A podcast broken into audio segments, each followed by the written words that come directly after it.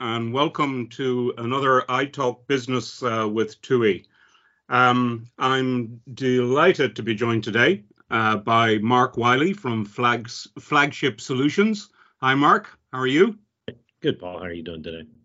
Oh, I'm doing well, thanks. Well, I think always the best place to kick off one of these, Mark, is if maybe you can just tell people a little bit about who Flagship Solutions are and what they do. Sure, appreciate it. So Flagship Solutions Group, we are a managed service provider. We're a little bit of a hybrid in the sense that we also do resale of hardware and software, predominantly IBM and Red Hat, but most of those are integrated into solutions that we deliver either on-prem or in a hybrid cloud manner. Then there's a whole part of our business that is totally 100% managed services for customers, doing things like patch management, cybersecurity, data analytics. So that's a little bit of an overview. We have our own NOC that we run out of Boca Raton here, but at the same time, all the engineers are geographically interspersed across the United States.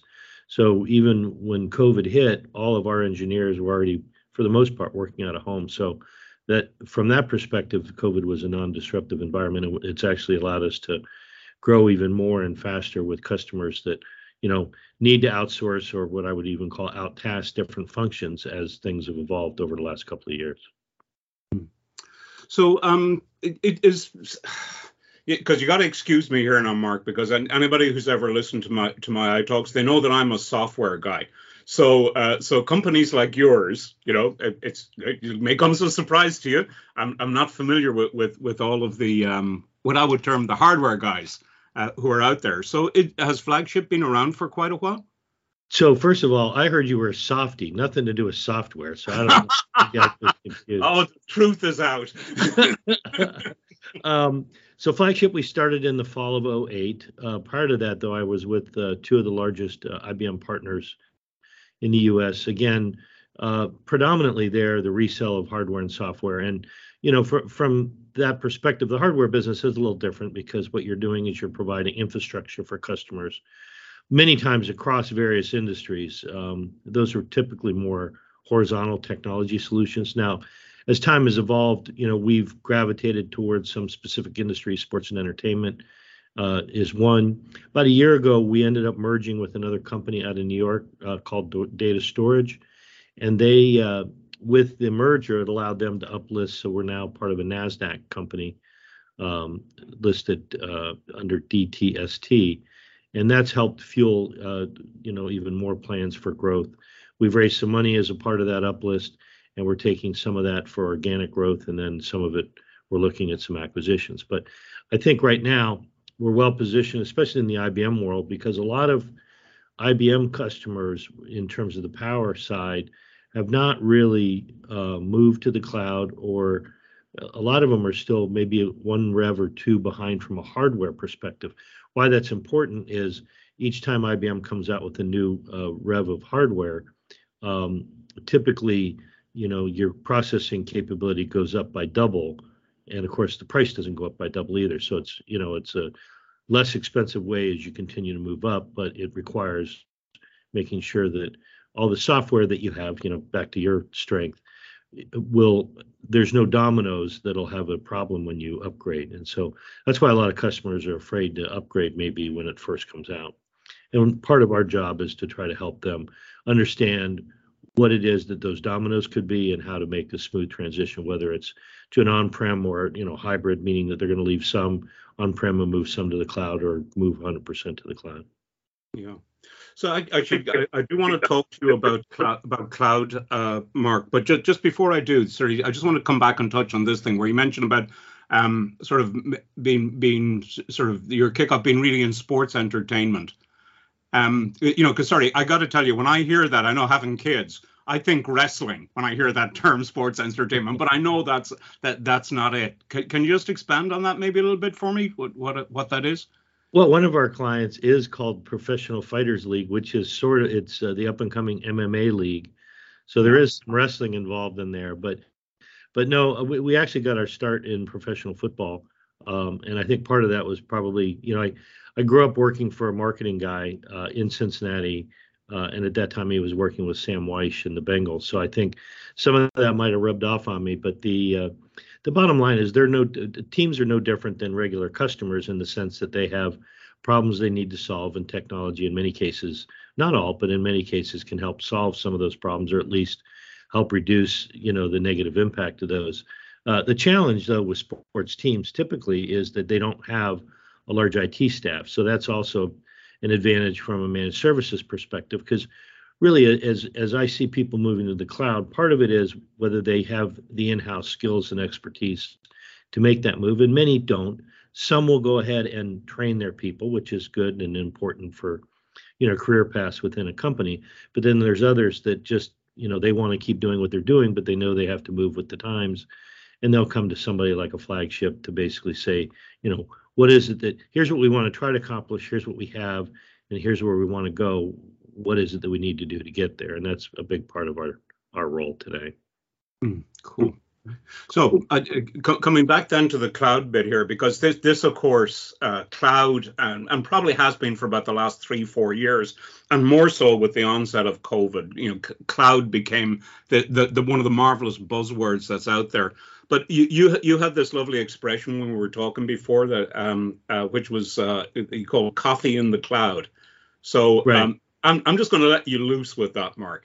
You go for it. Part of that is so first of all, Flagship, from just a what do you want to call it, a sales perspective, we're very, very relationship focused, meaning that, you know, we don't treat our customers either as numbers or just as customers. Just about every customer we have, you know, we know multiple people up and down the account. We're all about trying to help them accomplish their goals and their objectives. So the whole coffee in the cloud is, as opposed to coming in and trying to have a sales call where we would pitch that you need to buy this and 5 of these and 3 of those, we're much more of an assessment base where, again, we come in, try to understand what you're doing, what you have on site today, or what's the current infrastructure you have, and really where you want to go. And some of it is technically important, and some of it's not. For example, some customers won't move to the cloud, but not because the technology isn't right, but because they depend on depreciation on their books. And when you go from on-prem to cloud, most of the time you're going from to an OpEx model from a CapEx model. So, you know, a lot of times the financials drive which direction that you go. But back to the coffee in the cloud, it's really an opportunity for us to sit. We provide a cloud readiness assessment as a part of it. And again, it's really trying to understand what you have, come back, provide recommendations, and look to see, you know, how's the best way to move you to where you want to go, whether it's on-prem, off-prem, or what I call a combo platter, right? So. I like that, a combo platter. The surf and turf in the cloud. And you can have fries with that if you want. I like that. So, I think one of the biggest concerns people have, and this sort of crops up on sort of like the help system server every year and all that, and I think it becomes even more of a concern with the cloud, is that whole area of security, though. You know, it's that thing of, you know, if the machine isn't on my premises, and it's not even that I have my machine in a data center, suddenly cloud is that like one step further removed. So are you finding that as an issue with people, or? Well, so first of all, to your point earlier, cloud is like this phrase that encompasses everything. Even the sun now is cloudy. So I think you have to be, as you get into these conversations, you have to be a little bit more specific. But I think, and I'm not meaning your question, but I think initially there was a lot of concern about security and the cloud. And it's what you said. It's the unknown. It's not sitting, I can't hug the box. I can't look at it. But the harsh reality is, especially what I would call medium-sized companies, and a lot of household names are still medium-sized companies when it comes to technology. The challenge is that they don't have a full-time dedicated IT staff. I was talking about sports and entertainment.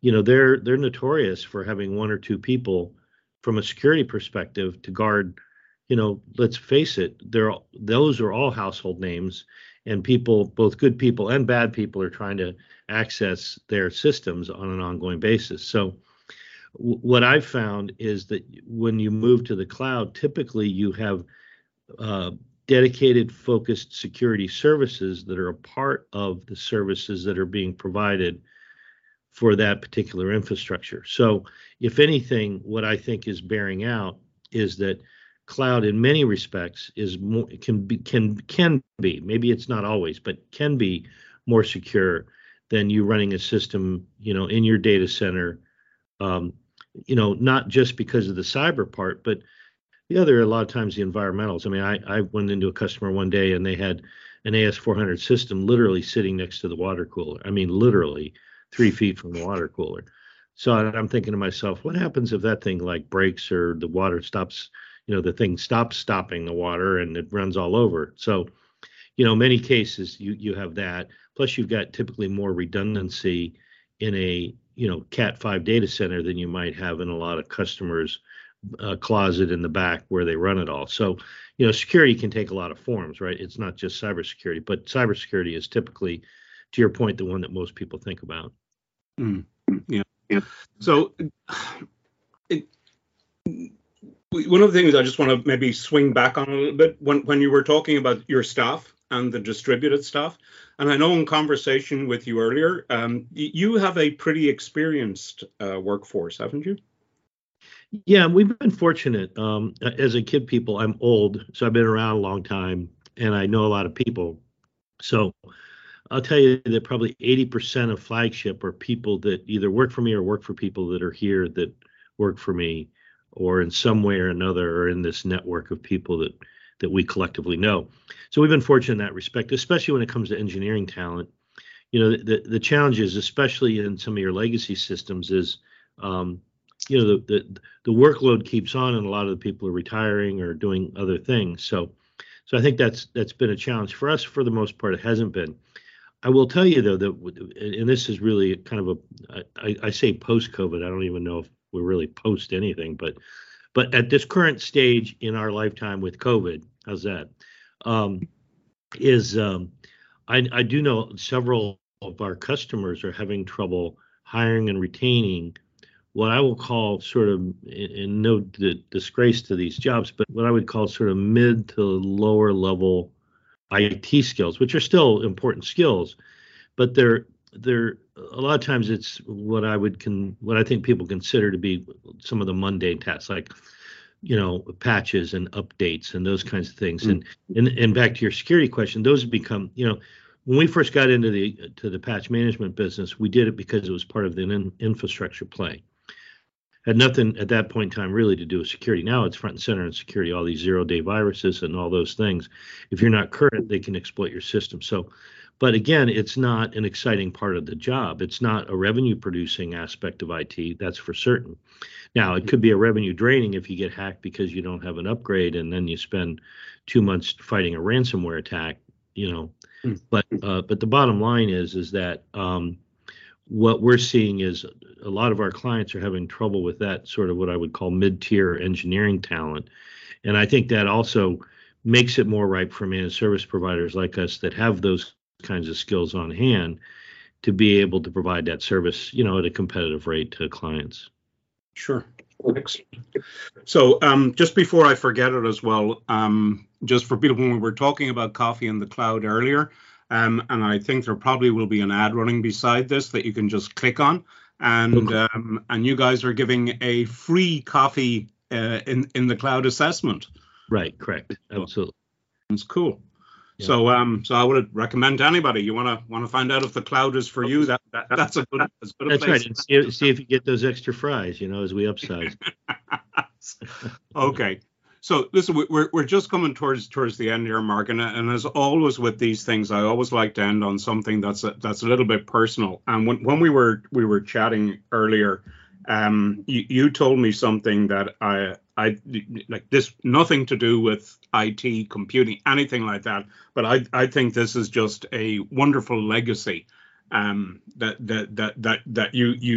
you have. So you want to tell people a little bit about Riverfest? Yeah, so I appreciate it. So when I graduated from high school, I ended up going right away into an internship I mentioned for a guy that was marketing agency. And he was also a member of the Junior Chamber of Commerce, or the Jaycees, in Cincinnati. So when I was 19, well, actually, it's funny because the first membership meeting I went to, I left as the newsletter editor. So to tell you, I think I was set up. Actually, I know I was set up. But anyway, but eventually, you know, I became president of the organization. And at 19, we used to do different nonprofits. We had one called Fantasyland at Christmas, where the concept was basically like a haunted house at Thanksgiving or at Halloween. But it was all the different rooms in Santa's house. And we raised money for the neediest kids of all in Cincinnati. So we started an event because we wanted something earlier in the year called Riverfest, which was Labor Day weekend. We started it back in 1977, and it's now literally the largest event in Cincinnati. I think 750,000 people attend it. WBN has been involved from the very beginning. They were our radio sponsor, and so it's just kind of it's kind of interesting. I saw something come up the other day about it, you know, promoting it for this fall, and you know, only I was there. I remember the very first year, you know, we didn't know what to expect, and so early on, a bunch of people showed up, and some brought their own kegs of beer. So we couldn't figure out what they were doing there because we were selling beer.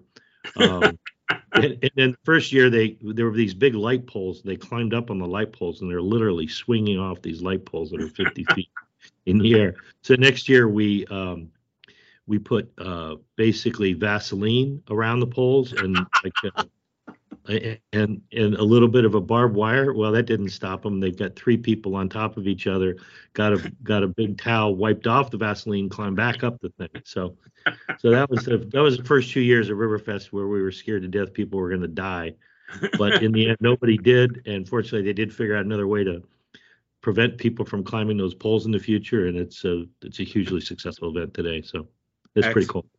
Excellent, something to be very proud of, I think. Yeah. So Mark, thank you for taking the time to talk to me. Continued success to you and to Flagship Solutions. And that's it for this iTalk Business with TUI, everyone. So thanks again, Mark. And, yeah, thanks. Okay, and bye, everyone. Tune in again for the next one. Have a great day. Bye-bye.